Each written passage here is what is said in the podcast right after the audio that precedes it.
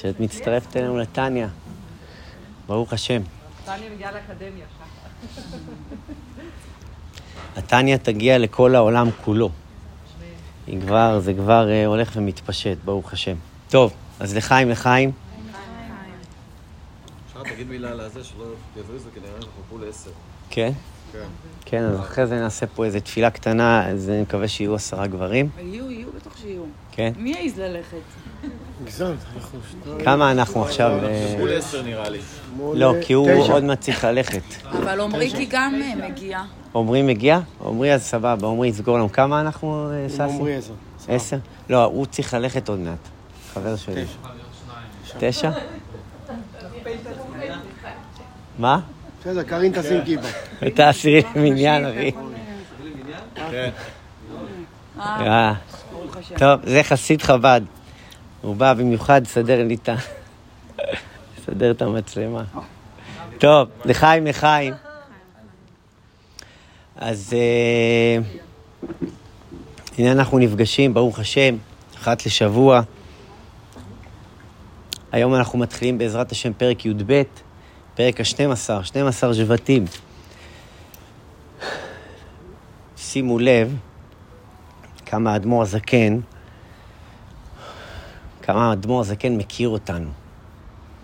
הוא יודע בדיוק מה מפעיל אותנו, מה פועל עלינו, מה הולך בתוכנו, ולכן הוא, הוא נכנס לכל הדמויות האפשריות. כי, כי אתם יודעים, אנחנו, באופן טבעי, האדם בורח מהעבודה. האדם בורח מהאמת. כי האמת היא, דיברנו על זה כמה וכמה פעמים, האמת היא תובענית. והאמת היא, זה לאו דווקא מה שהעולם מציע לנו בחוץ. כי האמת היא תובעת, תובעת עבודה, תובעת כנות, תובעת אה, מודעות. האמת מפגישה אותך עם עצמך, ולא תמיד זה נוח. אבל טניה זה נקודת האמת. עכשיו שימו לב, בשני פרקים האחרונים, האדמו"ר הזקן התחיל לצלול איתנו לכמה דמויות אפשריות, אם אני קורא לזה ככה בלשוני. הדמות הראשונה שהתחלנו איתה בפרק י' זה היה הדמות של הצדיק. זה שנמצא איפשהו שם ב... במקום הגבוה, אתם זוכרים, דיברנו על בני עלייה. אלה ש... שהעולם לא נוגע בהם. למה? כי הם לא תלויים בעולם. הוא לא תלוי בתהילה, הוא לא תלוי בכל כך הרבה דברים שאנחנו uh, תלויים בהם. הוא לא מחפש מחמאות, הוא מחפש לעשות את העבודה ורק את העבודה, את האמת. ושום דבר לא מבלבל אותו, הוא, הוא, הוא אוחז בנקודה, שזה נורא נורא קשה. כמו שהרב שלי תמיד אומר לי, אנחנו לא צריכים להיות צדיקים. אנחנו צריכים למשוך בחינות מסוימות מהצדיק. למה? כי הצדיק הוא טוטאלי, ואנחנו רוצים להיות טוטאליים. אנחנו רוצים להיות טוטאליים, ול... ודיברנו על זה גם שלכל אחד ואחת מאיתנו יש איזשהו מגרש, איזושהי תנועת נפש שהוא טוטאלי בה. אם ב... בעבודה, אם ב... ב... בחינוך, בהורות, בזוגיות, בתחומים מסוימים שהוא טוטאלי. ואנחנו צריכים לאמץ את המקום הטוטאלי הזה ולהתרכז בנקודה. עכשיו, כשאתה יוצא מהצדיק ואתה אומר, וואו, איזה מקום גבוה. אז האדמו"ר הזקן, אנחנו עוד לא התחלנו לנשום ולנחות לאדמה, הוא לוקח אותנו במטוטלת לקצה השמאלי הכי רחוק שיש. הוא לוקח אותנו לרשע, רשע מרושע. אתם זוכרים איזה פרק, איזה פרק קשה זה.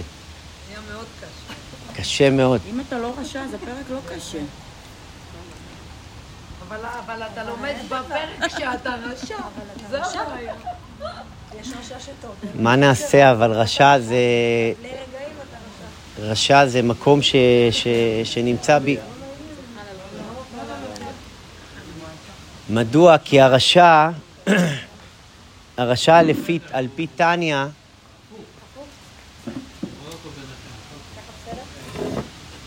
הרשע על פי טניה זה לאו דווקא זה שחוגג כל היום ועושה חטאים אחד אחרי השני. אתה, הרשע, סליחה, זה עצם האפשרות, עצם היכולת שלו לחטוא, כבר עושה אותו רשע.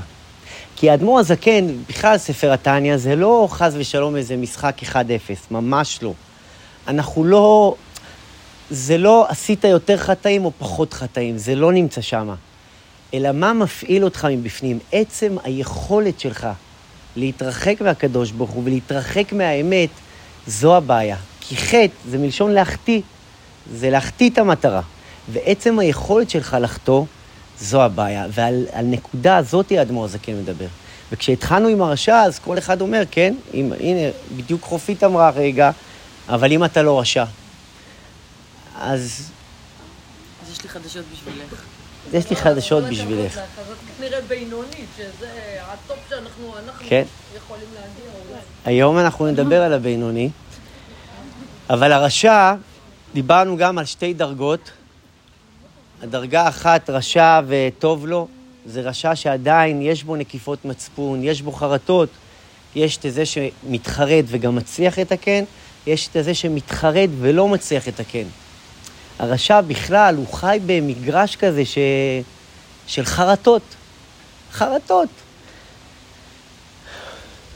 אני באופן אישי מרגיש לא בנוח עם זה, כי, כי, כי החרטה, החרטה מחבקת אותך.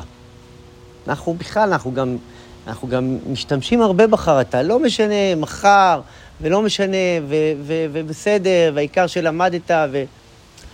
החרטה, תראו, כל עוד החרטה מביאה לידי מעשה ומביאה לידי תיקון, זה בסדר. הבעיה היא שהחרטה הזו כרית מאוד מאוד נוחה. זה, זה המזרן הכי נוח שיש, טלי. וכשנכנסים... סימונס, כן? חרטה זה סימונס. ומי כמוך יודעת שכשהלקוח שוכב על סימונס, זהו, אני כבר לא צריכה להתאמץ. סימונס כבר מדבר בעד עצמו. והחרטה עוטפת אותי, כי התחרטתי. הבעיה עם החרטה, שהחרטה מושכת אותך פנימה. החרטה מקיפה אותך והחרטה מחבקת אותך, ועד שאתה חלילה יכול להגיע, חס ושלום, לרשע ורע לו. ורשע ורע לו, זה כבר מצב, אתם יודעים, כשאתה מתחרט פעם ראשונה, אז אתה מתחרט ואתה מרגיש רע עם זה. כשאתה מתחרט פעם שנייה, אתה מתחרט, אתה מרגיש אולי קצת פחות רע. אז עוד חרטה ועוד חרטה, ונעשה לו הרגל לטבע שני. וכשזה נעשה הטבע שלך, אתה עלול לשקוע. וכשאתה שוקע, אתה כבר עלול לאבד את החרטה. אתה עלול לאבד את המצפון, אתה עלול לאבד את הנקיפות מצפון. ואז הרשע ורע לו, אם אתם זוכרות, זוכרים, רשע ורע לו, הוא כבר נמצא במקום הזה, והוא כבר, איך אפשר להגיד, הוא כבר, ב- ברשע הרע לו, הוא כבר איבד את, ה, את הבלנס.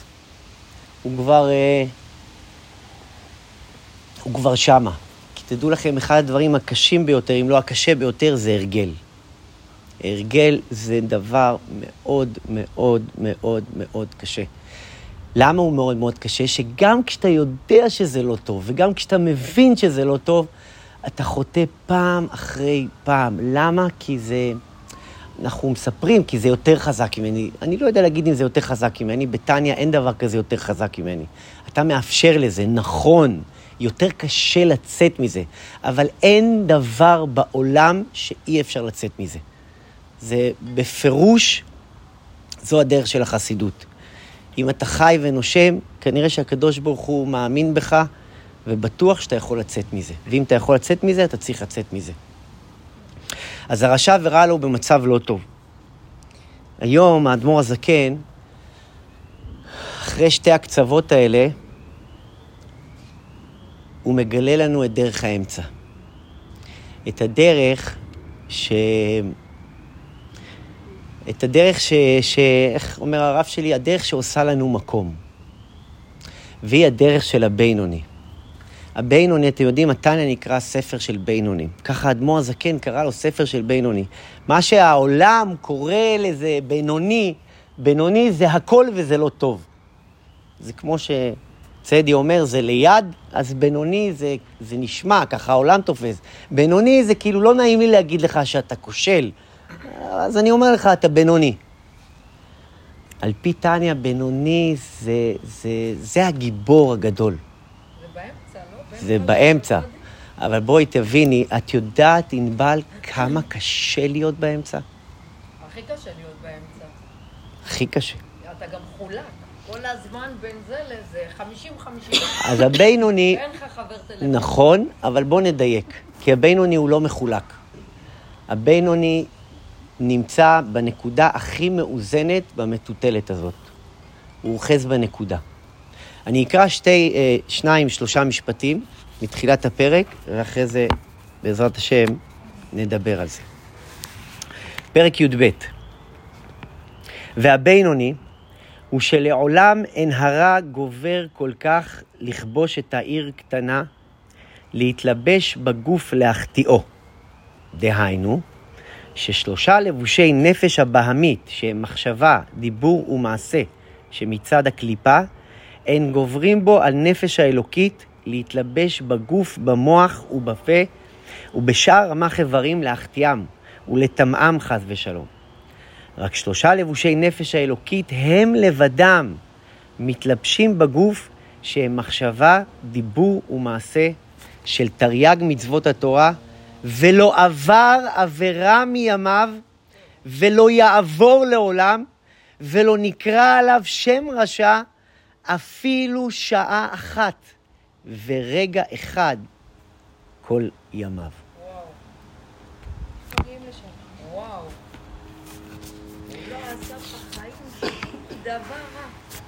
עכשיו תגידי, אז רגע, אז איפה אני? אז בינוני, אז, אז ודאי שאני לא בינוני. אני חושב שפעם אחת סיפרנו את הסיפור הזה על אחד החסידים הגדולים, רבי ניסן אמנוב, ש... שהוא פעם אחת התארח באיזה בית של חסידים, ואחד הילדים, הוא ישן בחדר שלו. אתם יודעים, חסידים של פעם, לא היה להם, ברוך השם, בית גדול, ו... היה להם כמה זה, הם חיו באושר גדול, אושר פנימי, אבל הם חיו בצמצום. אז הוא ישן במיטה של אחד הילדים, והילד מאוד התרגש, כי רבי ניסן אמנוב ישן אצלו. אלה היו הגיבורים, עדיין הגיבורים של הילדים. לא, זה הגיבורים האמיתיים. חסיד, רבי ניסן אמנוב. אז פעם אחת הוא ישן אצלו, והילד כל כך התרגש, הוא הכין לו את המיטה, והציע לו את המיטה, ו- וככה... אז ככה, אתם יודעים, ילד מתרגש, כוכב, סלב אצלו בבית. אז הוא שאל אותו ככה, הוא לא נרדם מן הסתם, ואז הוא שאל אותו, רבי, אני יכול לשאול אותך שאלה? אז הוא אמר לו, בוודאי שאתה יכול לשאול שאלה, מה זאת אומרת? אז הוא אמר לו, רבי, תשמע, אנחנו לומדים עכשיו בתלמוד תורה על הבינוני, בתניא. ואתה יודע, רבי, אנחנו לומדים בינוני, ואני שואל את עצמי, רבי, מי יכול להיות בינוני? חסיד, ילד בן תשע, תראו מה הוא מדבר. הוא אומר לו, רבי, מי יכול להיות בינוני? זה, זה, זה כאילו, מה, האדמו"ר הזה כן מלמד אותנו על דמויות ש, שלעולם לא נפגוש, שלעולם לא נוכל להיות, כאילו, מה, מה העניין? אז רבי ניסן אמר לו, אני רוצה לשאול אותך שאלה. היה לך פעם אחת, או יום אחד, שלא עשית מעשה רע? אז הילד חושב, מה זאת אומרת, פעם אחת, יום אחד שלא עשיתי מעשה רע? אז הוא אמר לו, בוודאי, היה לי יום כזה שלא עשיתי מעשה רע, אפילו היו לי כמה פעמים כאלה. אז הוא אמר לו, אני אשאל אותך עוד שאלה. היה לך פעם, לא, לא משנה, היה לך פעם שגם לא חשבת רע? עכשיו הוא התחיל לחשוב, שלא חשבתי רע. אה, סליחה, שלא דיברת, היה לך פעם אחת שלא דיברת רע? אז הוא אמר לו, לא עשיתי רע, ודאי שלא עשיתי. לא דיברתי רע, אני מודה שכמה פעמים נכשלתי, אבל, אבל היו לי כמה פעמים גם שלא דיברתי רע. לו, אני אשאל אותך עוד שאלה. והיה לך פעם שגם לא חשבת רע? שלא חשבת מחשבות רעות? אז הילד חשב עוד כמה רגעים ואמר לו, תשמע, זה קצת יותר קשה, אבל היה לי רגע כזה. היה לי רגע כזה שלא עשיתי מעשה רע, שלא דיברתי רע, וגם לא חשבתי רע. אז אמר לו רבי ניסן, ברגע הזה אתה בינוני. עכשיו, למה זה דבר כל כך גדול? כי תראו איך החסידות מאפשרת לנו, בדרך הכל כך מדויקת, בעולם שלנו, בכלים שלנו, למצוא את המקום הזה. כי בסוף, החיים זה הרגע. החיים זה כאן ועכשיו. אממה, אנחנו רוצים לאכול, אנחנו רוצים ליהנות, אנחנו רוצים, אנחנו רוצים להיות הצדיק, אנחנו רוצים או הכל או כלום. אנחנו רוצים את המקסימום בכל דבר, וזה, וזה דבר טוב, זו תנועה נכונה. הבעיה היא שזה נשאר שם, וזה לא אוחז במציאות. ואז אני לוקח את זה לעולמו של ילד, אם הילד לא קיבל, אני יודע מה, 100 או 100 לייקים, או כמה שזה לא יהיה, אז מבחינתו הוא לא הצליח. וזה כל כך לא נכון. הבינוני מלמד אותנו אדמו"ר הזקן, זה הדמות הכל כך נעלית וגדולה. אומר לנו הבינוני, אומר לנו אדמו"ר הזקן שהבינוני, תקשיבו טוב, הבינוני הוא לא צדיק, למה? כי בתוכו יש פוטנציאל של רע. פוטנציאל, פוטנציאל. מה זה אומר פוטנציאל? הוא מכיר בעולם, הוא חי את העולם, הוא מודע אל העולם, הוא רואה את התאוות מסביבו, הוא מודע לזה. אז צדיק הוא לא. במחשבה, דיבור ומעשה, במעשה, סליחה, במעשה, הוא בבחינת רשע. גם אם הוא לא חוטא, אבל, סליחה, צדיק הוא לא, כי הוא לא מרגיע לדרגות הגבוהות, יש לו פוטנציאל של רע. אבל מה, מבחינת המעשים, הוא לא רשע. אני חוזר, צדיק מבחינת המחשבות שלו, הוא לא צדיק כי, כי, כי יש, בו, יש בו אפשרות כזאת לחטוא באיזושהי מחשבה רעה. אבל מבחינת המעשה, מה אמרנו אדמו"ר זקן? והוא לא נפל אפילו פעם אחת. זאת אומרת שמבחינת המעשה, הוא לא רשע. רשע יכול ליפול לעולם המעשה. הבינוני לא. הבינוני, אני חוזר, מימין הוא לא צדיק. כי למה? יש בו את הפוטנציאל הרע הזה של, הוא יכול לחשוב חלילה על מקום כזה. הוא לא ייפול שם, אבל יש לו את הפוטנציאל הזה. אבל מבחינת המעשים, ישנה האפשרות שהוא ייפול לשם. זאת אומרת, שהוא צדיק במעשים, ואם אפשר להגיד חלילה, רשע במחשבות. המחשבה בבחינת אפשרות אצלו, הוא יכול לחשוב מחשבה רעה. רגע, והצדיק ורע לא, סתם, סליחה שאני... לא, הצדיק ורע לו, הוא נמצא במקום מאוד מאוד גבוה. הוא הצד... יותר ממנו, כי הוא צדיק. הצדיק, הוא נמצא במקום מאוד מאוד גבוה. הוא לא, הוא לא יורד לעולם הזה של הבן, הוא לא מודע לעולם. זה, הוא, הוא, הוא, זה, זה מקיף אותו, זה סביבו, אבל זה לא נוגע בו בשום צורה. זה צדיק. הבינוני הוא צדיק במעשים, כי, אה, סליחה, הבינוני הוא לא צדיק כי... אה, אה, אה, אני חוזר, הוא צדיק במעשים, כי הוא לא נופל למעשה, מבחינת זה הוא צדיק, הוא מושלם, הוא לא נופל למעשה, אבל הוא רשע במחשבה.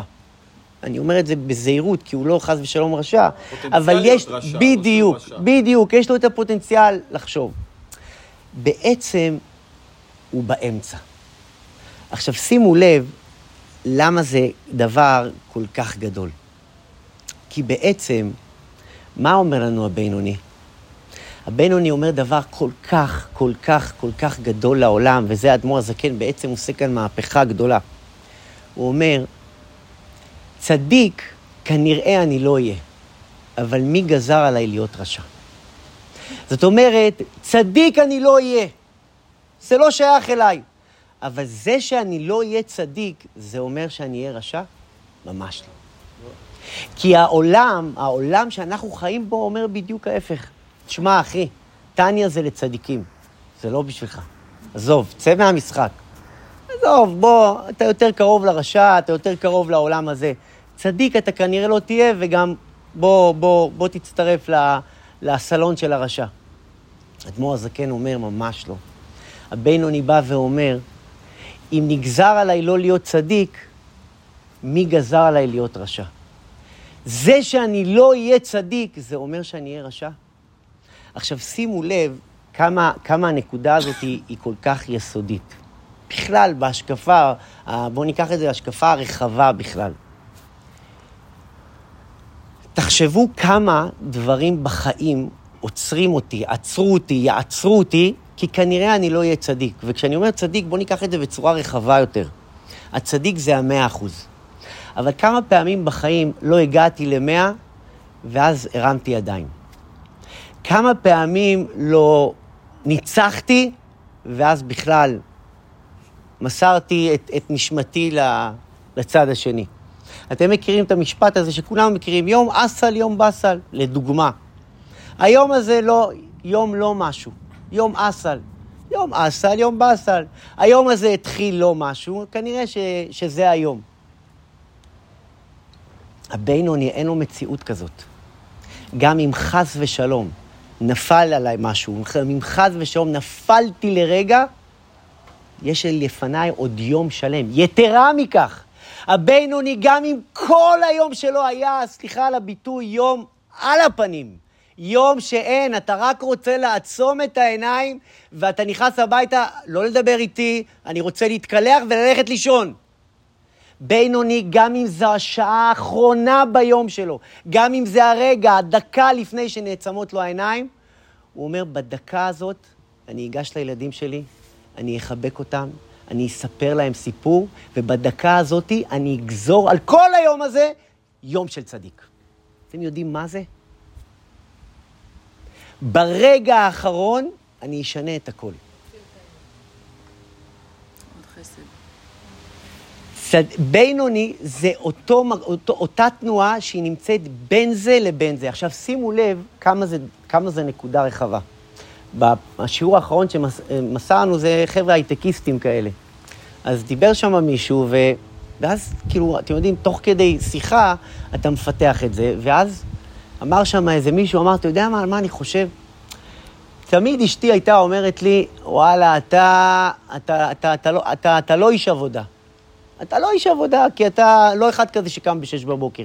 אתה, אתם יודעים, בכלל הייטקיסטים בתנועת נפש שלהם, יש לנו קבוצה כזאת, הם קמים מאוחר.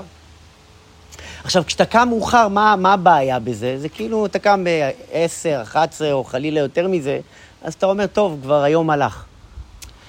אבל כשאתה חושב על הבינוני, אתה אומר לעצמך, תשמע, נכון, אני לא טיפוס שקם בשש בבוקר. נכון, וכנראה אני גם לא אהיה. סליחה, אני גם... זה לא אני. אני אוהב לישון. אוהב לישון. אני, אני חי בלילה. אבל תחשבו אם הוא לוקח את, ה, את, ה, את התנועה הזאת של הבינוני. וואלה, תשמע, אני לא צדיק. כן, אני קם בתשע בבוקר. אני גם קם בעשר ואני קם, ווואלה, סבבה לי.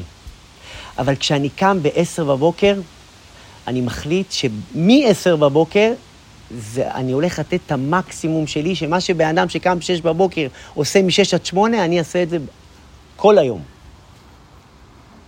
כמה דברים, תחשבו כמה פעמים גזרנו על היום שלנו, על התכונות שלנו, שאם אני במקום הזה, אז זהו, זה לא שייך אליי. תחשבו בזוגיות, תחשבו בהורות, תחשבו ב... תשמע, זה התנועה. מה זה חנוך לנער על פי דרכו? מה זה על פי דרכו?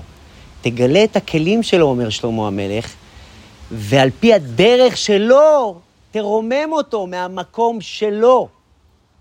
כי אין דבר כזה, זה או ככה או ככה. הרי כל אחד יש לו את התנועה שלו, את, ה, את המשיכה שלו. אז אני לא צדיק. אז נכון, אני לא במקום הכי גבוה, ונכון, אני, אני לא.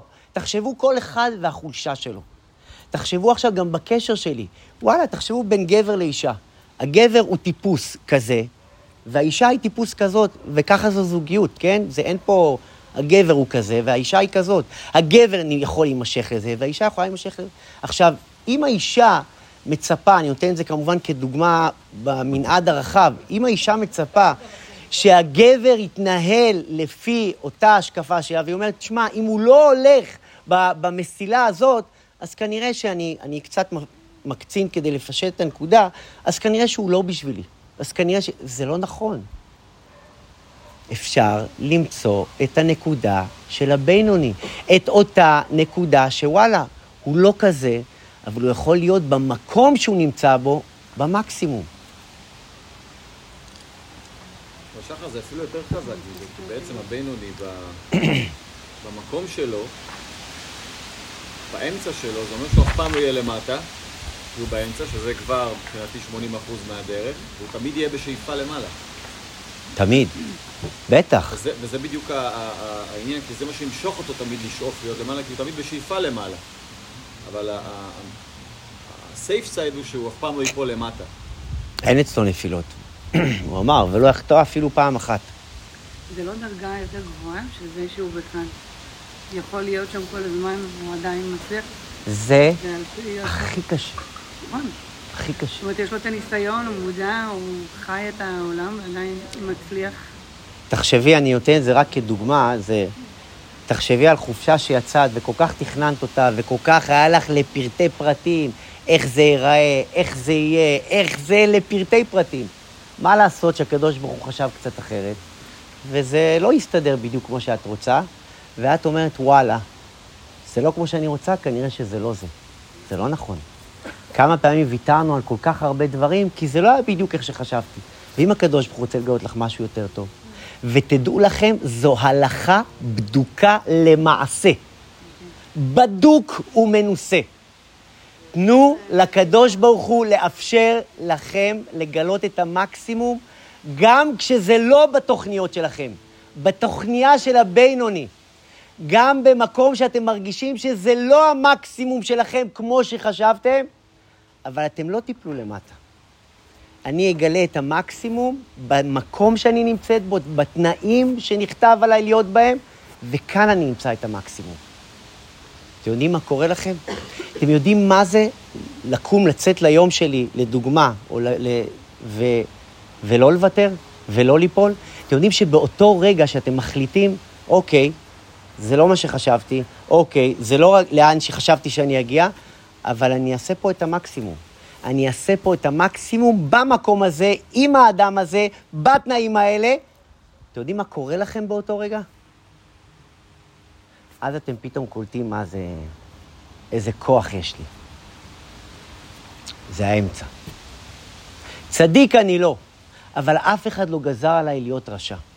קודם כל זה מאפשר לי, לי, למצות את המקום שלי, מי שאני, כפי שאני, ואני חלילה, ויש כאן דיוק מאוד חשוב, זה לא תישאר אתה כפי שאתה ממש לא, כי התנועה היא תמיד הולך ומוסיף, ותמיד לעלות ולצמוח, אבל בכלים שלך.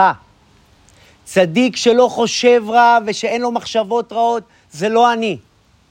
אבל מה זאת אומרת? מה, אני לא יכול יום אחד, רגע אחד ביום? אתה יודע מה? וואלה, יצאתי החוצה, נכנסתי לאוטו, מישהו עקף אותי, זהו, יצאתי עליו, בירכתי אותו בכל הברכות האפשריות. מה זה אומר? שגם הטלפון שאחרי זה אשתי מתקשרת אליי, או שהילד שלי צריך אותי, או... זה אומר שזהו? וצריך למשוך לכל היום כולו? לא. עשיתי פדיחה, נפלתי, לא קרה כלום. אני ממשיך קדימה. מה קורה לנו? הרי למה זה כזה גאוני? כי כשאני לא מרשה לעצמי ליפול לתוך אותו מקום כזה, פתאום אני מגלה, וואלה, כמה כוח יש לי וכמה... כל היום שלי יכול להתהפך 180 מעלות. עכשיו, הנפש הבעמית כל כך מפחדת מהאפשרות הזו, כי היא יודעת שאם אתה תכיר, אם אתה תסגל בך את היכולת הזאת, אתה כבר פעם הבאה, אתה כבר לא תתפעל מהנפילה. נפלתי. אני לא צדיק. אבל אני גם לא רשע. אתם יודעים מה זה? תמשיך, תתקדם. זו נקודת איזון מאוד מאוד מאוד דקה וחשובה, שגם אם נפלתי וגם אם צדיק אני לא, אבל רשע אני בטח לא אהיה. בהחלט לא רשע. אני בהחלט לא רשע. להדגיש את זה. שעה אחת ביום, יום אחד, רגע אחד, שאני מחליט להיות אשכרה אמיתי. אני מחליט להיות בינוני. אני מחליט להיות בינוני, תחשבו על זה. זה לא צחוק. שאני אעשה מעשה טוב, אני מדבר טוב, ואני גם חושב טוב. אתם חושבים שאתם לא יכולים? אתם יכולים ועוד איך. אתם יודעים מה זה? עכשיו, האדמו"ר הזקן, כדי להגיע לנקודה הזאת וכדי לא להתפעל מהעולם ולא להתפעל מהנפילות שאני נחשפת אליהן, מגלה לנו האדמו"ר הזקן את הכלי הראשון שמשתמש בו הבינוני. כי בואו, אנחנו עכשיו יושבים פה בגינה ורוח מנשבת, ואנחנו שומעים ומקשיבים, ונכון לעכשיו לא מקיף אותי, לא נפג... אני, לא, אני לא נפגשתי עם איזשהו אתגר כזה גדול. אבל בואו, השיעור יסתיים ואנחנו נצא החוצה, מספיק שנפתח את הטלפון וזהו, האתגרים יעטפו אותי אחד אחרי השני. האדמו"ר הזקן אומר, בואו נגלה לכם מהם כלי העבודה של הבינוני, שגם כשהוא יוצא לעולם, יש לו כוח. יש לו כוח, מה? זה כוח. זה הכוח שלנו, מה אנחנו יודעים? מתפללים. לא? לא יודעת. לא, אני לא יודעת, אני סתם מעלה לי. אני כבר uh, צריך לחשוב איזה כוחות יש לענבל. מה? הכל בסדר. בוא, בוא, חיים שלי, אני אעשה לך חצי. לא, לא, בוא, תיקח מזה.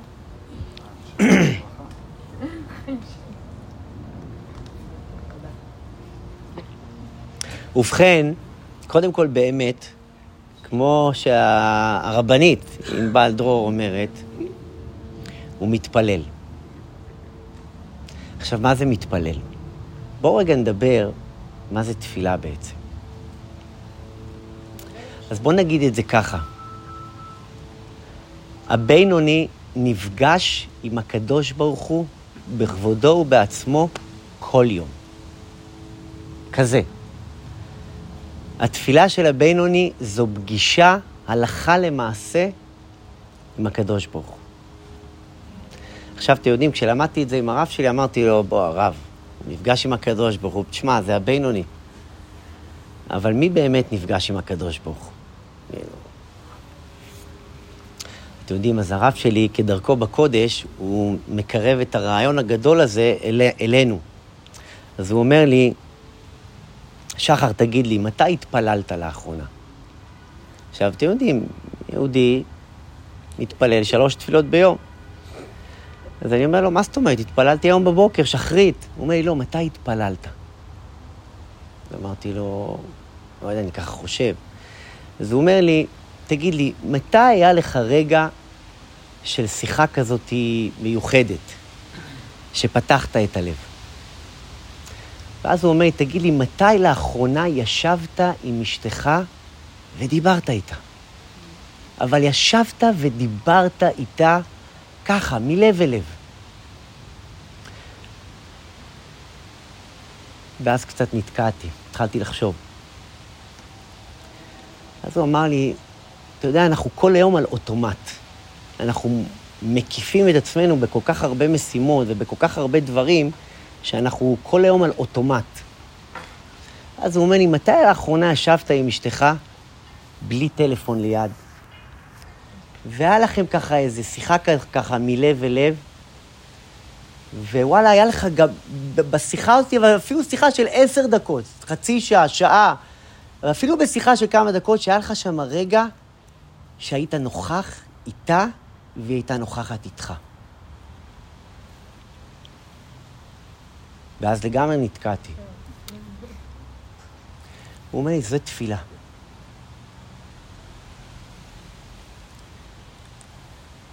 אנחנו כל הזמן על אוטומט. אנחנו כל הזמן מגיבים למה שקורה סביבנו. הרב קוק כותב שכל היום מה שמקיף את האדם זה מעשה הגוף. הגוף מנהל אותי. תחשבו על זה ככה, זה הלכה למעשה.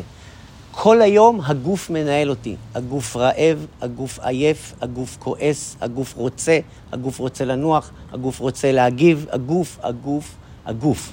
אנחנו קוראים לזה הנפש הבעמית, אני בכוונה קורא לזה גוף. הרב קוק אומר, כשהגוף מדבר, הנשמה שותקת. היא זזה הצידה. וכשהנשמה מדברת, אומר הרב קוק, הגוף שותק. אבל מתי הנשמה מדברת? מתי רק הנשמה מדברת? אתם יודעים, אנחנו מנסים, מי שעושה, אני יודע מה, התעמלות או מדיטציה, יש רגע שצריך להרפות, שצריך להיות נוכח. תפילה, יש שקוראים לה מדיטציה יהודית. זה רגע כזה שאתה, שאתה מרפה ואתה נותן לנשמה לדבר. הרב הדין, הרב הדין שטיינזלץ קורא לזה, זה כמו כינור עדין בשוק מחנה יהודה. הרב אומר, זה כשאתה מחובר לתפילה. הרב קוק אומר, כשאתה הולך במקום חי, שאדם מרגיש שיש לי אבא ואני קשור אליו. אני קורא את לשונו של הרב קוק. שאדם מרגיש שיש לי אבא ואני קשור אליו. מישהו מרגיש דבר כזה? מישהו מרגיש נוכחות כזאת? מה? ואת מדברת עם אבא?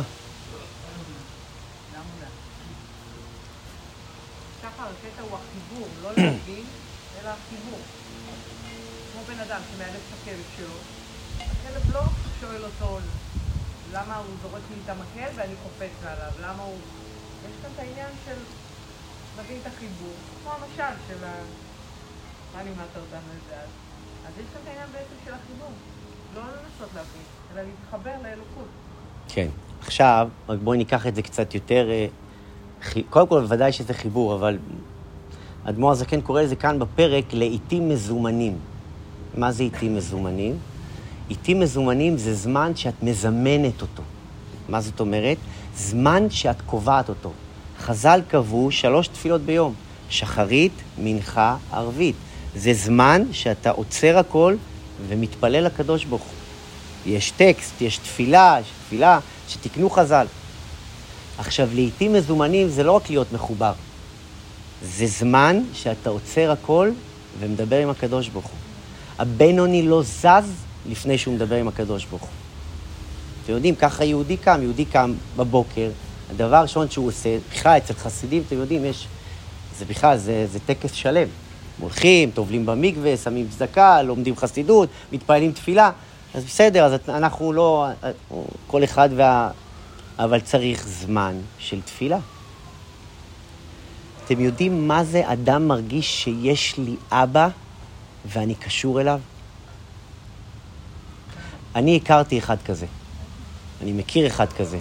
שאתה קולט אותו, הוא חי חיים כל כך מאתגרים וכל כך מלאי תהפוכות, ואתה קולט אותו בזמן אמת, בתוך כדי סיטואציות הוא אשכרה מדבר עם אבא שבשמיים, ו- וכאילו מחובר אליו. אתם יודעים בכלל מה זה להיות במודעות כזאתי, שיש כאן מפעיל לכל מה שעובר עליי, ו- ו- ו- ולהיות בקשר איתו. הרב קוק, מה? וכאילו כל הזמן ה... כאילו, זה יפה מאוד, כי אז כל הזמן עובד הראש. אתה מבין? כל הזמן הוא גובר על הלב, כי אתה כל הזמן יודע מה אתה עובר, נכון? הראש, הלב. וזה כל הזמן ש- ש- שבאמת אתה מאמין. גם כשאתה רוצה דברים ואתה עושה, לא יודעת, אני יכולה על עצמי, כאילו, מן הסתם, מיליון רצונות, אבל, אה, לך, כן, אלוהים ישמור. אבל, כשאתה יודע, הראש שלך מתחיל לעבוד, אם אתה מצליח לגבור על ה... אז קודם כל, מבסוט. אז אוקיי. אז אנחנו לא נכנסים לעבודה, ובזמן העבודה עושים אה, תפילה, ועושים... איתי מזומנים, יש זמנים לתפילה. זה הזמן, זה הרגע הראשון שאני, לפני שאני יוצאת החוצה ולפני שאני יוצאת ל- ליום שלי, אני מתפללת. חד משמעי אני מתפלל. יש רגע כזה בתחילת היום, יש רגע כזה באמצע היום. אשכרה, באמצע היום, תחשבו כמה זה, איפה אני באמצע היום, אבל אנחנו צריכים את זה. אנחנו צריכים באמצע היום, אתם יודעים, יהודים ש... שמתפלל שלוש תפילות, מנחה, זה אשכרה באמצע היום, יש גם עניין. באמצע כל הברדק שלך, לצאת לחמש, עשר דקות ולעצור. תחשבו מה זה, לצאת חמש דקות ולעצור, ורגע לדבר עם הקדוש ברוך הוא. ויש גם עוד תפילה נוספת בערב. עכשיו, מה האדמו"ר, מה, מה, מה בעצם הבינוני עושה שם בתפילה? בתפילה האדמו"ר הזקן אומר שזה אולי הרגע היחידי, היחידי, שהנפש האלוקית מתדברת עם הבהמית ויכולה להשפיע עליה. כי כל היום, כל היום, 24-7, האלוקית והבהמית במלחמה אינסופית. זה מה שלמדנו גם בפרקים הקודמים. כל אחת מהן רוצה לשלוט, רוצה לשלוט על הטריטוריה. בזמן תפילה, הנפש האלוקית יכולה לקחת פיקוד ולהשפיע על הבעמית. הנפש האלוקית, אומרים תפילה מלשון תופל, מדביק. הנפש האלוקית יכולה להדביק אליה את הבעמית, היא יכולה לדבר אליה, היא יכולה להשפיע עליה. היא יכולה לגלות לה את המקור. אתם יודעים מה זה לגלות את הנשמה שבי? אתם יודעים מה זה נשמה, איזה כוח זה? עכשיו, שתבינו שנשמה, זה, זה אני אומר ב, ב, ב, ב, ברובד הכי, כן, רחב, אבל נשמה, ככל שנהיה בתקשורת איתה, אין שום דבר שיכול עלינו. הנשמה זה חלק אלוקה ממעל ממש, שזה החלק הכי גדול שבי, וככל שנגלה את החלק האלוקי הזה שבי, זהו. נהיה קרובים לאמת, נהיה קרובים למקסום היכולות שלי, ושום דבר לא יעמוד בדרך. הרב קוק כותב שהנשמה היא עצמות החפץ להיות טוב לכל. תראו מה הנשמה רוצה, להיות טוב לכל. וזוהי מהות נשמת כנסת ישראל, לעשות טוב למען הטוב. נשמה ביסוד שלה, מה שהיא רוצה, לעשות טוב למען הטוב. מישהו מכיר דבר כזה? זה כל מה שהיא רוצה, לעשות טוב למען הטוב. זה אפילו בלי אינטרס, רק טוב.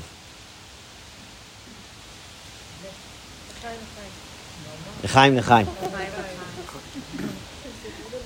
אז הרב שלי פעם אמר, כשהוא אמר את זה, אז היה שם איזה ילד שאמר לו, הרב, אתם יודעים, יש כאלה ילדים שמדברים מה, מהאמת שלהם, אמרו לו, הרב, אנחנו לעשות טוב למען הטוב, אנחנו רוצים כסף, יש לנו חלומות, אנחנו רוצים להצליח, אנחנו רוצים הרבה דברים, אנחנו רוצים גם לעשות טוב, אבל בוא, שזה המקום, שזה ה...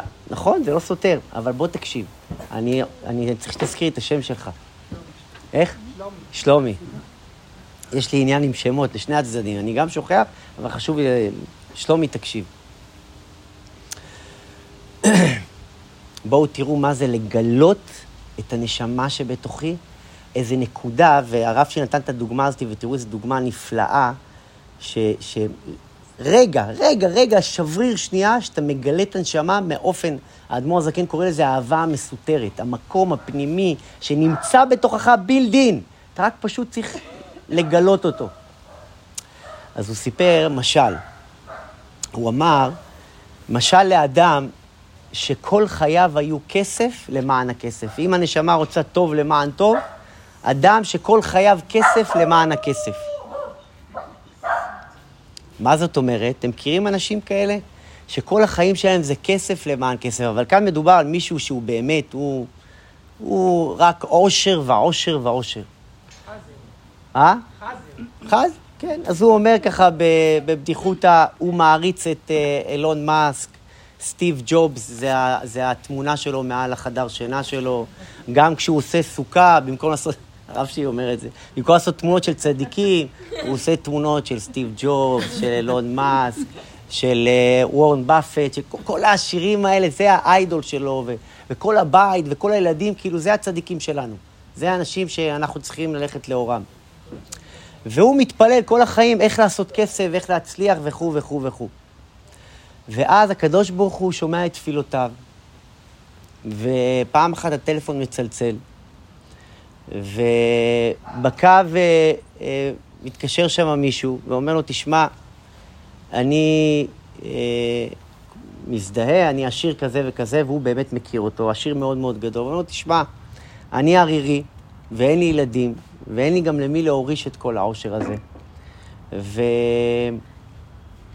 והחלטתי, עשיתי ככה בדיקות, והחלטתי מי יהיה ראוי לרשת את כל העושר שלי. והאמת היא שחשבתי עליך. אני רוצה שאתה, שאתה תירש את כל העושר הזה. הוא מתחיל להתבלבל, הוא חושב שזה מתיחה.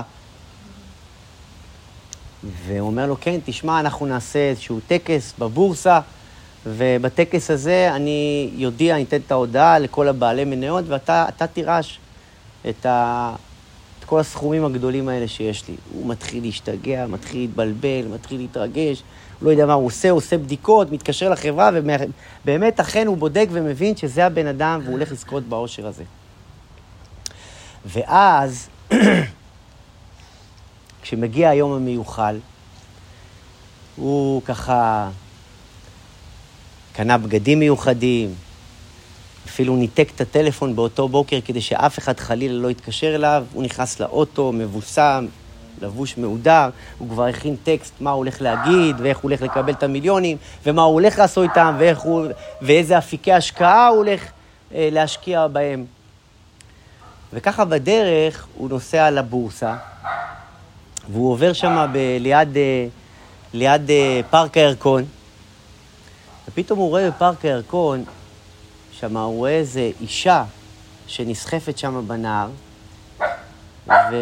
וילד איתה, הילד שלה כנראה נסחף אחריה שם בנהר, והוא רואה את שלושה ילדים שם מחוץ לנהר, זועקים אימא. הוא אומר לנהג מונית, תעצור מיד כאן בצד.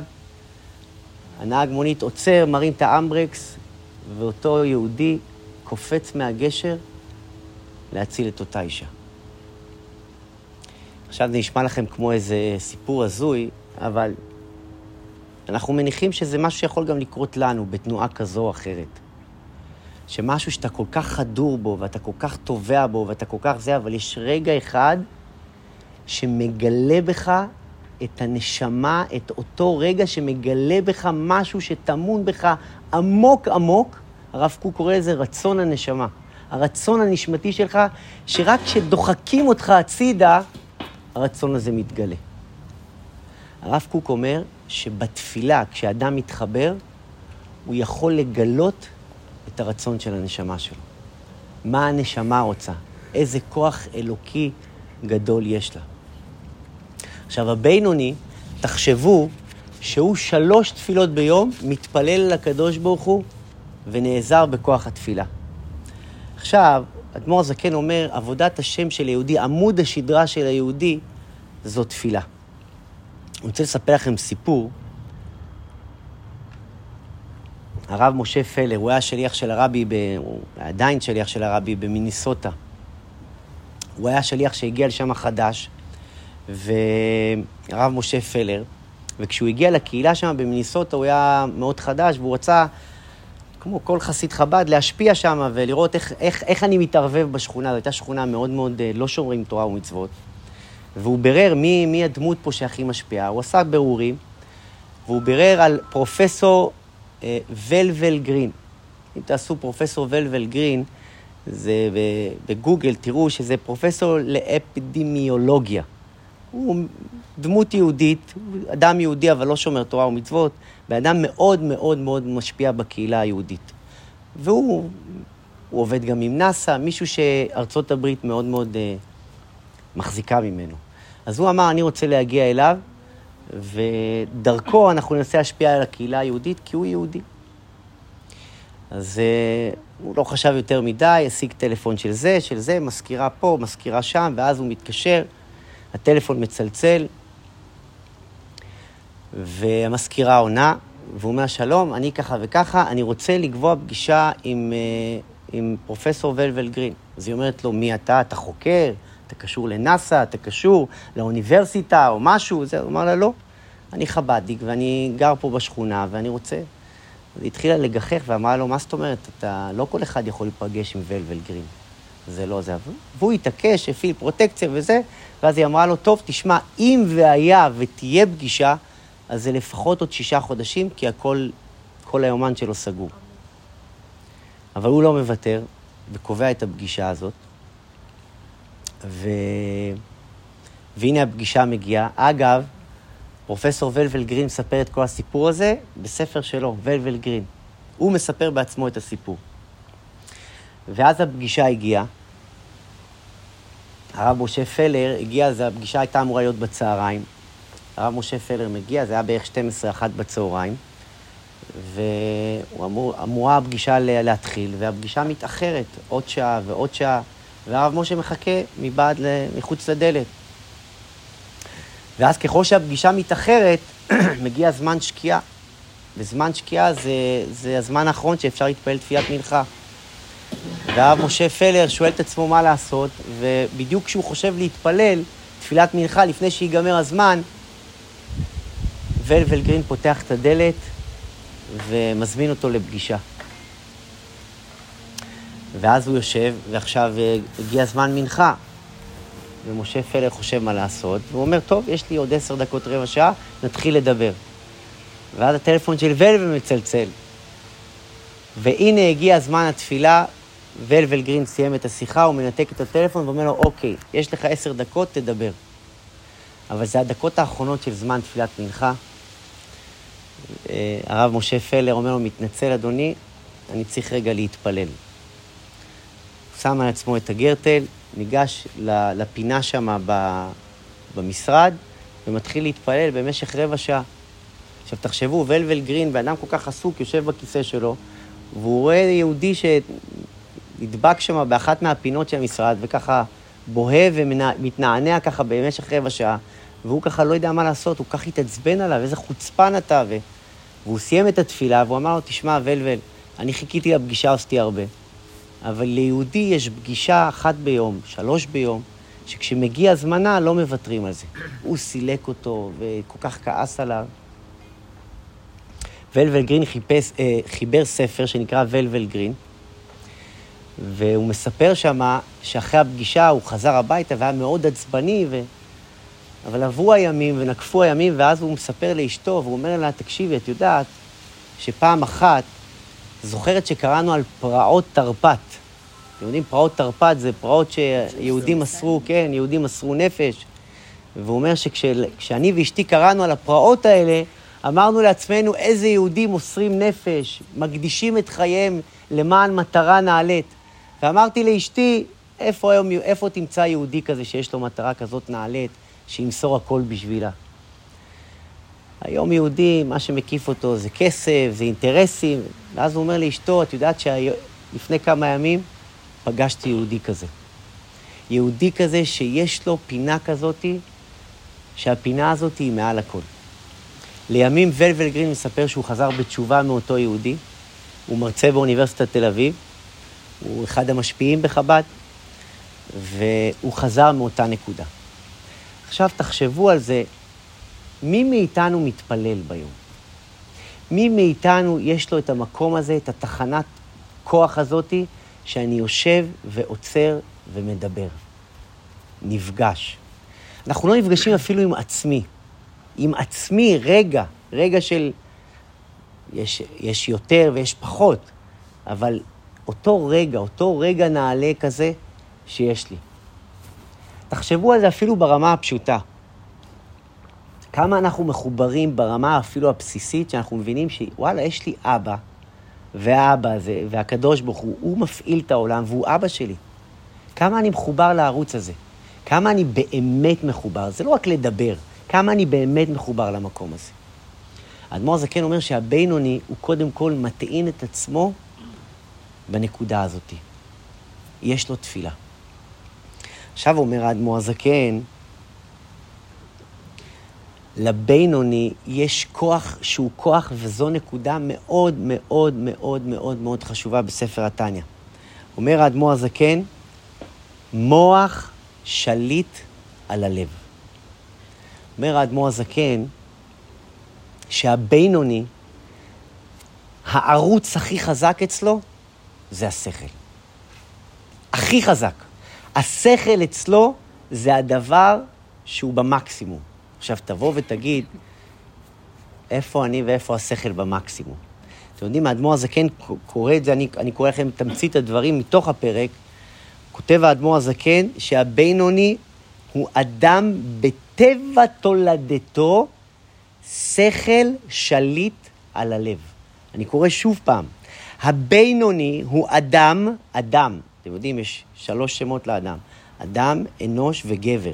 הוא אדם שבטבע תולדתו שכל שליט על הלב. מישהו יכול להסביר לי מה זה בטבע תולדתו שכל שליט על הלב?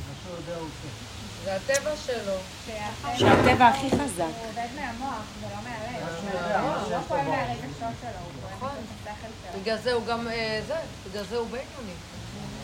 האדמו"ר הזקן, האדמו"ר הזקן אומר משהו הרבה יותר חזק מזה. טבע הוא הכי חזק מהכל. זה-.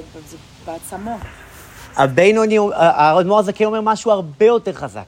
אדם באופן מתוקן, באופן טבעי, תקשיבו טוב, באופן טבעי, בטבע תולדתו. בטבע שלך, כפי שנולדת, לא רק הבינוני, אדם בטבע תולדתו, אדם בטבע שהוא נולד איתו, הוא שכל שליט על הלב. אתם שומעים מה הוא אומר? אדם, כל אדם, בטבע שאתה נולד, תקשיב טוב. אדם. רגע, האדם, מצב בריא, מתוקן של אדם, זה שכל שליט על הלב. תקשיבו, תקשיבו, אדם בטבע תולדתו, אדם באופן בריא, באופן טבעי, כאיך שהוא נולד, זה שכל שליט על הלב. אז רגע, מי פה שכל שליט על הלב? אדמו"ר הזקן אומר, בטבע תולדתו. כשאתה נולד, איך שאתה נולדת, כולנו באופן מתוקן, שכל שליט על הלב. ואז אנחנו מתקלקלים. כי אז תהיה צדיק ואל תהיה רשע, ואז החיים נכנסים לתמונה. אתם מבינים כמה הבהמה השתלטה עלינו, ואנחנו בכלל אומרים, איפה הלב לקח פיקוד, הלב... אומר האדמו"ר הזקן, אדם באופן טבעי, מתוקן, בריא, הוא שכל שליט על הלב. זה רוצה לומר שאדם שהשכל שלו לא שולט, הוא אדם חולה. יש בו משהו לא בריא. מה? לא. לא הבנתי. לא.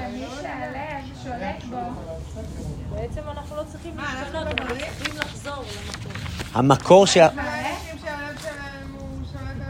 אני אחת קודם כל. קודם כל.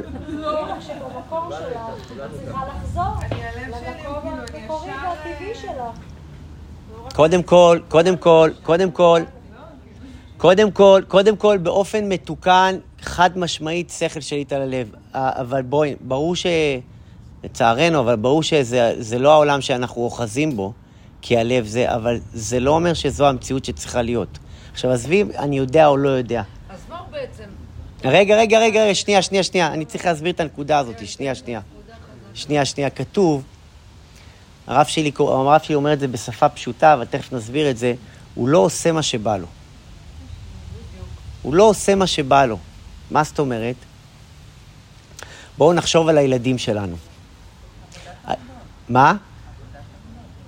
חד משמעית. כתוב שבטבע הנפש יש שלטון המוח על הלב. כשהמוח בחיבור, הוא לא נופל. זאת אומרת, השכל הוא בעל הבית. מה זאת אומרת? תקשיבו. רגע, זה עוד נקודה אבל. רגע, עוד נקודה. עוד נקודה, שנייה. הנקודה הראשונה, הנקודה הראשונה זו התפילה. אוקיי. יש לו תחנות כוח שהוא מטעין את עצמו בתפילה. הוא מדבר עם הקדוש ברוך הוא. הוא נטען ומטעין את עצמו והוא מזכיר לעצמו את אותה נקודה. הוא מגלה את המקום הנשמתי שבו. הוא יוצא עם כוח החוצה. אחד. שתיים, הוא משתמש בשכל. תכף, תכף. את השכל הזה צריך לפרק. מה זה לא עושה מה שבא לו? אנחנו בדרך כלל, באופן, אה, זה כבר הטבע השני שלנו, אבל זה, או הטבע הראשון עשינו אותו, עושים מה שבא לנו. אצל הבינוני אין דבר כזה, עושה מה שבא לי. עכשיו, תראו כמה זה רחוק, אבל תכף נגיע לשם. אצל הבינוני, אומר, אומר תורת החסידות, אין שטח אפור. מה זה שטח אפור? או מותר או אסור. אין דבר כזה עכשיו אפשר. או מותר או אסור. הרב שלי פעם אמר, זה כאילו, אצל, ה, אצל, ה, אצל הבינוני הכל זה ודאי. אם אתה אומר, נגיד, אני יודע מה, סיגריות, זה לא סיגריה, סיגריה חברתית. סיגריה זה אסור, לא מעשן. איפה האזורים שאני בהם הכי נופלת, ואגב זה, זה הפתח שלי להתגלגל הלאה? התחומים האפורים. אצל הבינוני אין מקום כזה אפור. תראו כמה הוא, הוא נמצא באמצע, אבל הוא לא נופל לתוך אותו שטח אפור. או שזה מותר, או שזה אסור.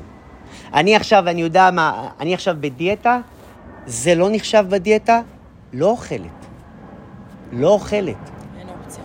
אין אופציה. מבחינתו אין אופציה.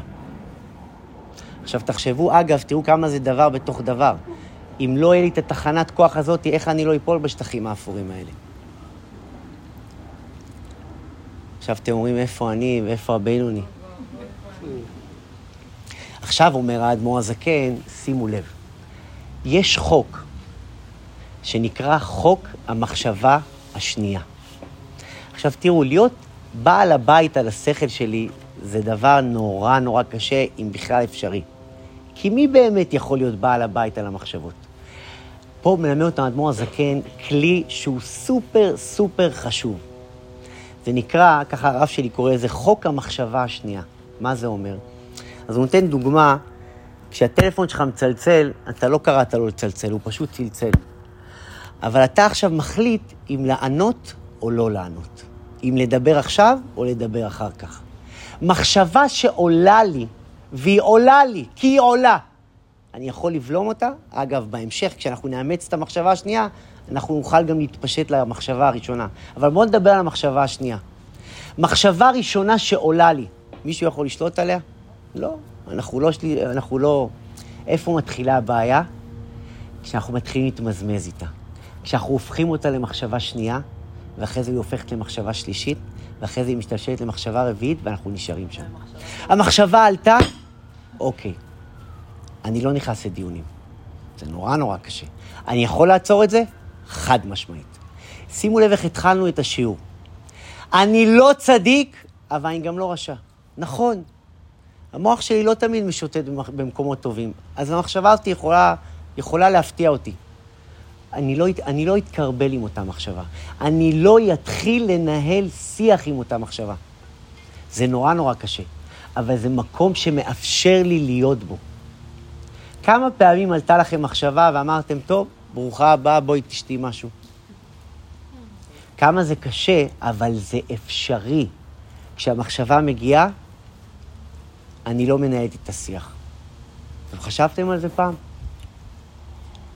אני כן. מה?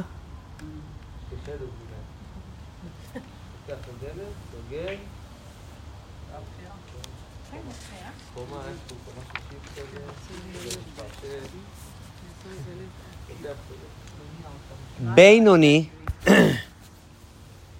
בינוני, איך, אני, איך אפשר לקרוא לו? בינוני הוא מציאותי. תשמע, אני לא שם, אבל אני פה.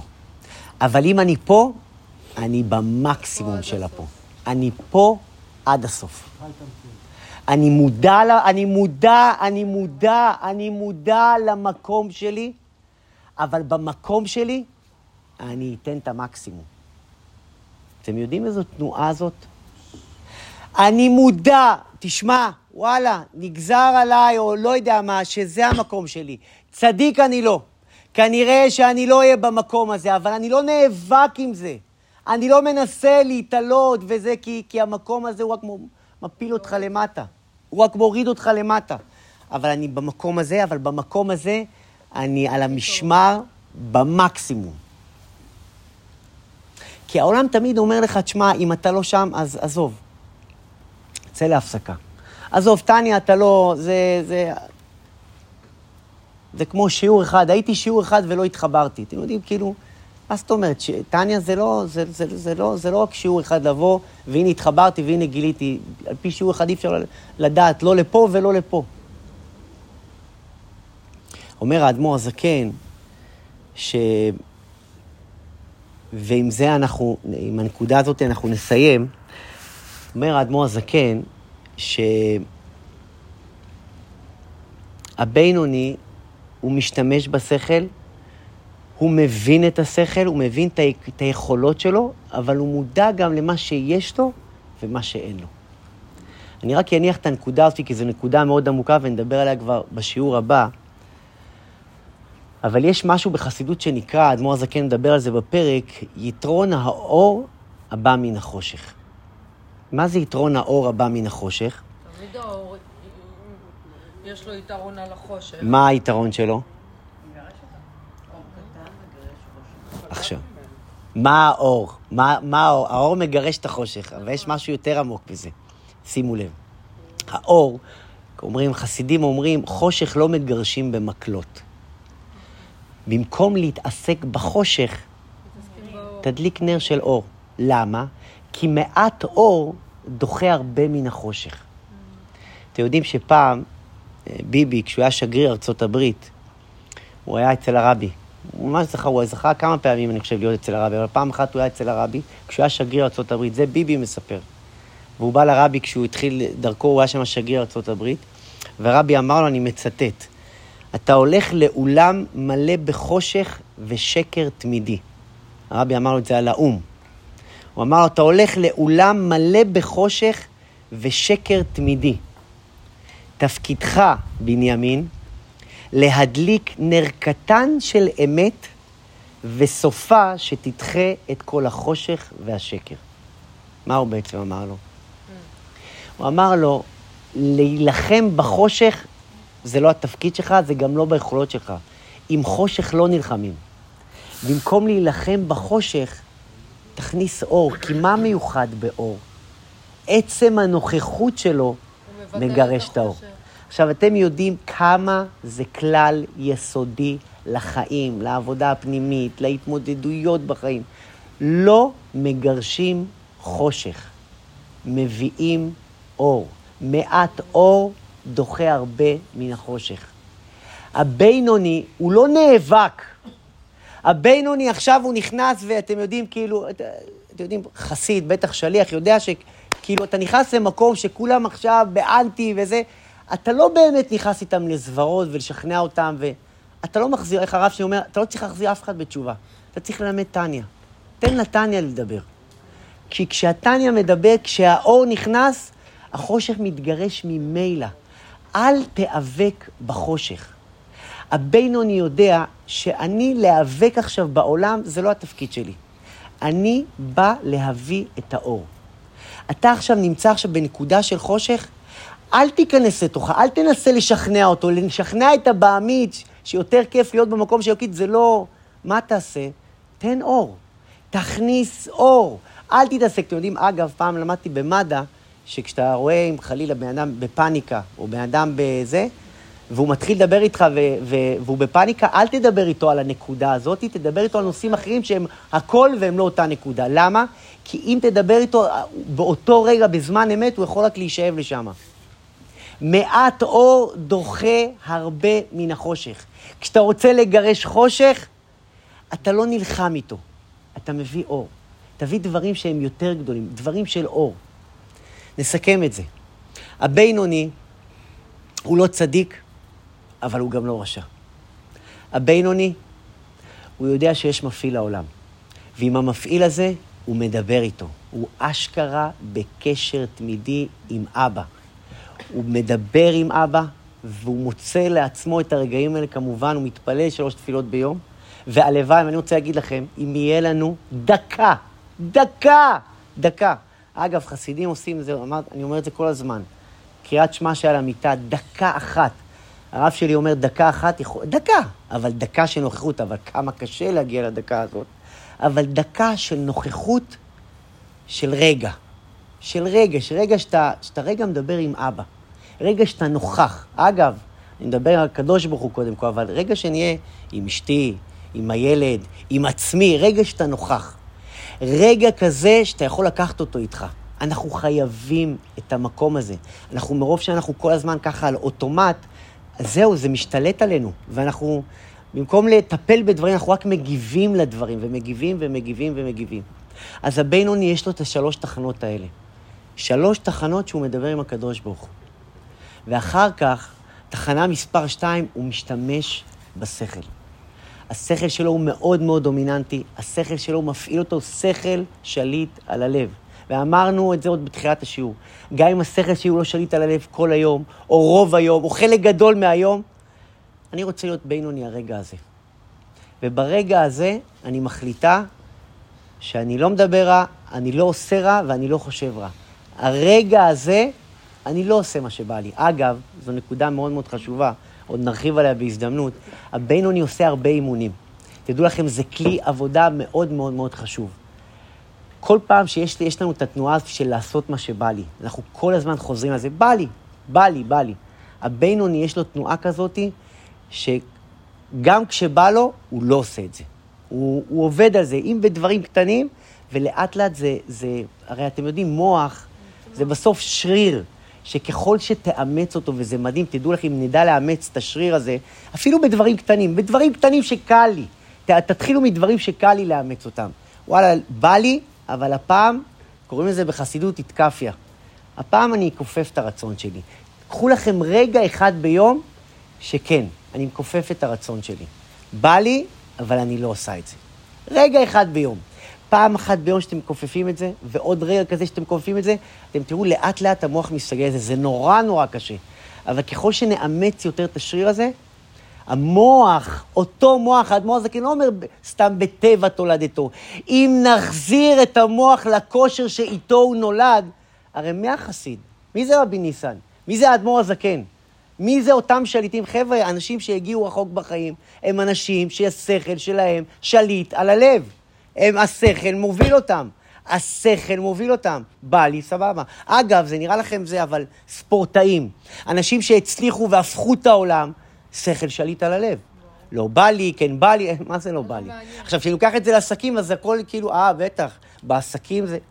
צריך לעשות את זה גם בעבודה הפנימית שלי. שכל שליט על הלב. ככל שנאמץ יותר את השריר הזה עוד קצת ועוד קצת, השריר הזה ילך ויתרחב, ואז תראו איך פתאום, רגע, אז מה אם בא לי? עוד קצת. השכל שליט על הלב, הוא בא עם האור, והאור מגרש את החושך. הוא לא נלחם עם החושך. יש את החושך, הוא מתעסק באור, ואיתו הוא מגרש הרבה אה, מן החושך. יש עוד שני כלים, אבל נדבר עליהם אה, כבר אה, שיעור הבא. אה, לחיים, לחיים. ומישהו... יש ארבע כלים? סתם אני שואלת. יש ארבע. לא, כשתיים. כן, יש עוד שני כלים. חייבת להגיד, אני זה אחד? השיעורים הכי שלי טובים שם. עובד, עובד, עובד, עובד. צילמתי הכל. מה את אומרת? הכל מצוין. לא היית צריך להביא את הקלטה. לחיים, לחיים. לחיים לחיים. תודה, שיעור, וואו. צילמתי את. כולו, כן? איזה כיף. 30 סטורים האלה. עכשיו מי שרוצה חצי שעה יכול להסתכל. מה את אומרת? כן. אתה מפורסם. אני הרגשתי שזה שיעור. קצת אה, כבד כזה, כולם ככה... ממש לא, מדהים. כולם ככה- בוא. נעשה התוועדות שלך. כן, מה יש עשית מקום, יש אנשים ויש אה, הלוואי יש עכשיו כיבוד. אתה ממשיך לנו את השיעור הבא. לא מספיק. לא, אבל אי אפשר, אני לא יכולה להעלות יותר מדי יום ראשון. לא צריך נראה לך, את יודעת מה זה העוקבים שלי אוהבים. היא מזכת העוקבים שלי אוהבים את לא השיעורים האלה, מחכים להם ביום ראשון. כן? וואו, הרגשתי שזה היה כבד כזה. וואי. עובד כפרה, כולם בקשב. לא, הרגשתי לא. למה? כל האיסורים שרציתי לשתף אותך, כן. דיברת אותם עכשיו. די. אני מתה. וואו. תסתכלי את הסטורי, מה שאני אמרתי, איך אני משתפת אותך, מה שאני מרגישה, מתי, איך אני מוצאת לזה זמן. עכשיו הכל כאילו... מה שמך? וואי, כל זה אלה? ואני עוד אמצא זמן לשתף אותך. ואמא, את עבדת בזה. מה יש אני? חשבתי שהעליתי. תראה, זה הראשון, זה חופית. תראה כמה העליתי, אבל חכה, זה עכשיו רק עולה, אז ייקח לזה זמן. כל זה, טק טק וואו. טק טק טק טק טק טק אבל אתה יודע מה כתבתי שהעליתי את זה? מה כתבתי? תקריא לו מה כתבתי בסטורי שלי. בתוך כל הטירוף של החיים, טניה, כמו כינור, עדיין... כמו כינור עדין בשוק מחנה יהודה. אה, יפה. מה- מה זה אומר? תחשבי על זה. אה, אוקיי. ממש. כן, האמת שאני מרגישה בשביל לחיים, לחיים. וגם תראי, יש לי איילייט, כאילו, הכל שמור לי. תסתכל שחר. יש לי איילייט שפה. זה נשמר יותר מ-24 שעות. אני רוצה להבין, אני עדיין כאילו, שתבין. אני בטוח שזה היה קצת כבד. אני- אבי, מתי? כשהיינו לא, זה לא בחור. כבד, פשוט היה לי באוזן. פשוט היה לי באוזן אומר לי טובה. כל רגע, אני הבינוני, אני הבינוני, ואני פשוט רוצה להקשיב לשופט. כאילו, סתם אז רגע, מה אני? קודם כל, כן, יש בו צדדים שהוא... אה. לא, כי למה הוא הוא לא משתלט על השכל, חיוב אני לא מצליחה להשתלט העולם מבין את גודל. העבודה שהוא צריך. כן, אבל סליחה, אני רוצה לשאול אותך. אתה יודע שהוא מאחורי הוא יושב לידי, הוא אומר לי, אני הבינוני, אני הבינוני. בסדר, הבנתי שאתה הבינוני. אני לא יודעת. אז מה אני? אין, תביני, אני הבינוני, אני מבין את זה. מה זה זה? הוא הבינוני, אתה מבין? עכשיו, מה אני? אז אני מה? אה, עומרי, לא לא ראיתי אותך. אני לא יודעת מה זה, אבל חופית, מה זה? אבל שבועות. rồi. Mấy người khác hết thấy כאילו זה הבהמית שלי עכשיו שולטת עליי, מה אני אעשה שם? לא לא אכלתי היום כלום, אחרי השיעור הזה תאכלי. אם הוא הבינוני, אז כאילו, מה אני? רוצה להסביר את ההגדרה.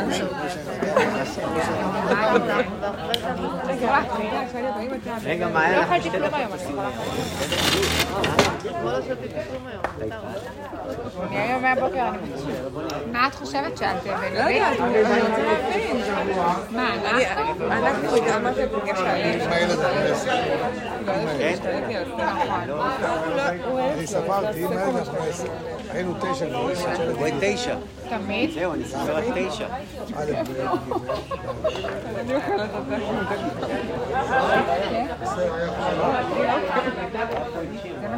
תודה רבה. שחר, אבל אני רוצה... רגע, רגע,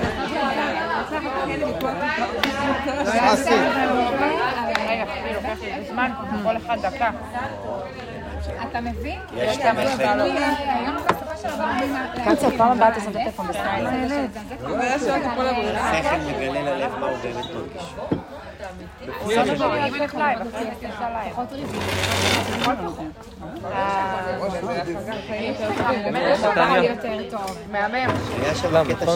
אני. מעלה כל הזמן יודעת, שלו.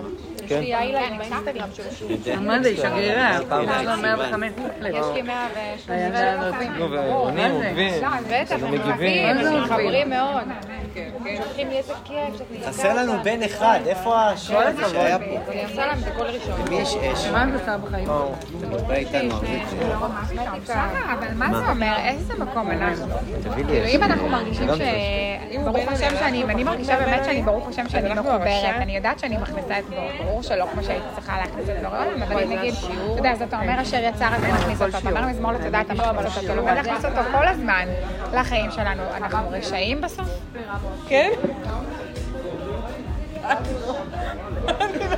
אז להגיע לבינוני זה מה? זה כיסוי ראש, זה חצאית, כאילו זה כזה או שזה יותר בפנימי או גם וגם וגם? רק מעניין אותי לדעת איך אנחנו נגיע ל...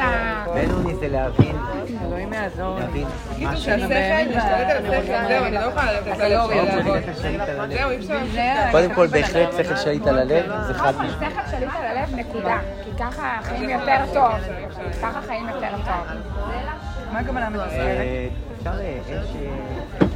אה, ככה חיים טוב יותר. טוב, אני לא חושבת שזה ממש. היה שיר, שיר הלך. עמרי, עמרי אבל השלים לכם את העשר, לא? כן, שיר, הוא הלך.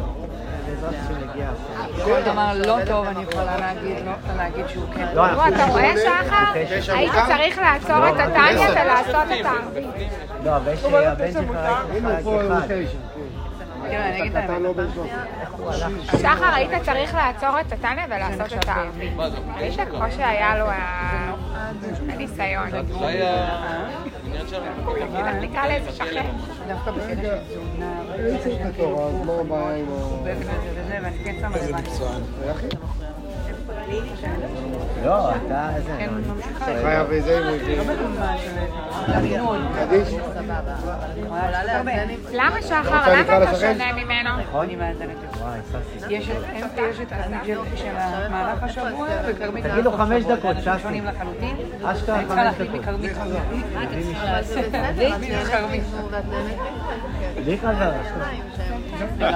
פעם אחת כזו, פעם אחת כזו.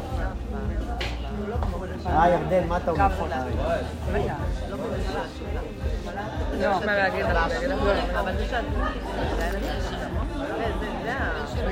היה פה בחור. היה עשירי. לא, היא עשתה את זה בלי קול.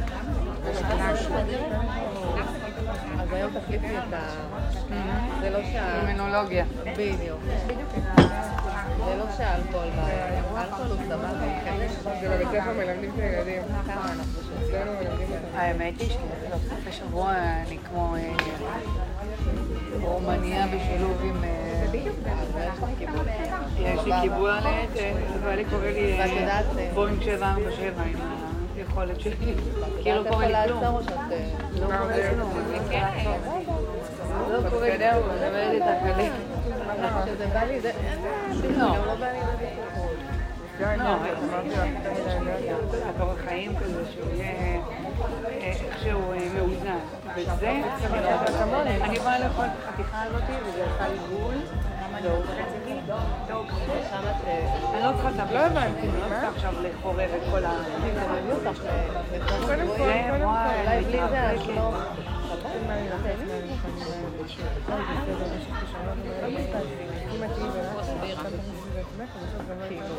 מתבאסת אתה. או, אני פשוט אל יודעת, אני תצטערי ב... על זה, אל תצטערי אני על זה, ב... הכל נו. בסדר. מודעות. אני יודעת מה יאללה חבר'ה בואו נעבור. אני מעניין אותי שאותי. הלו, יעקב.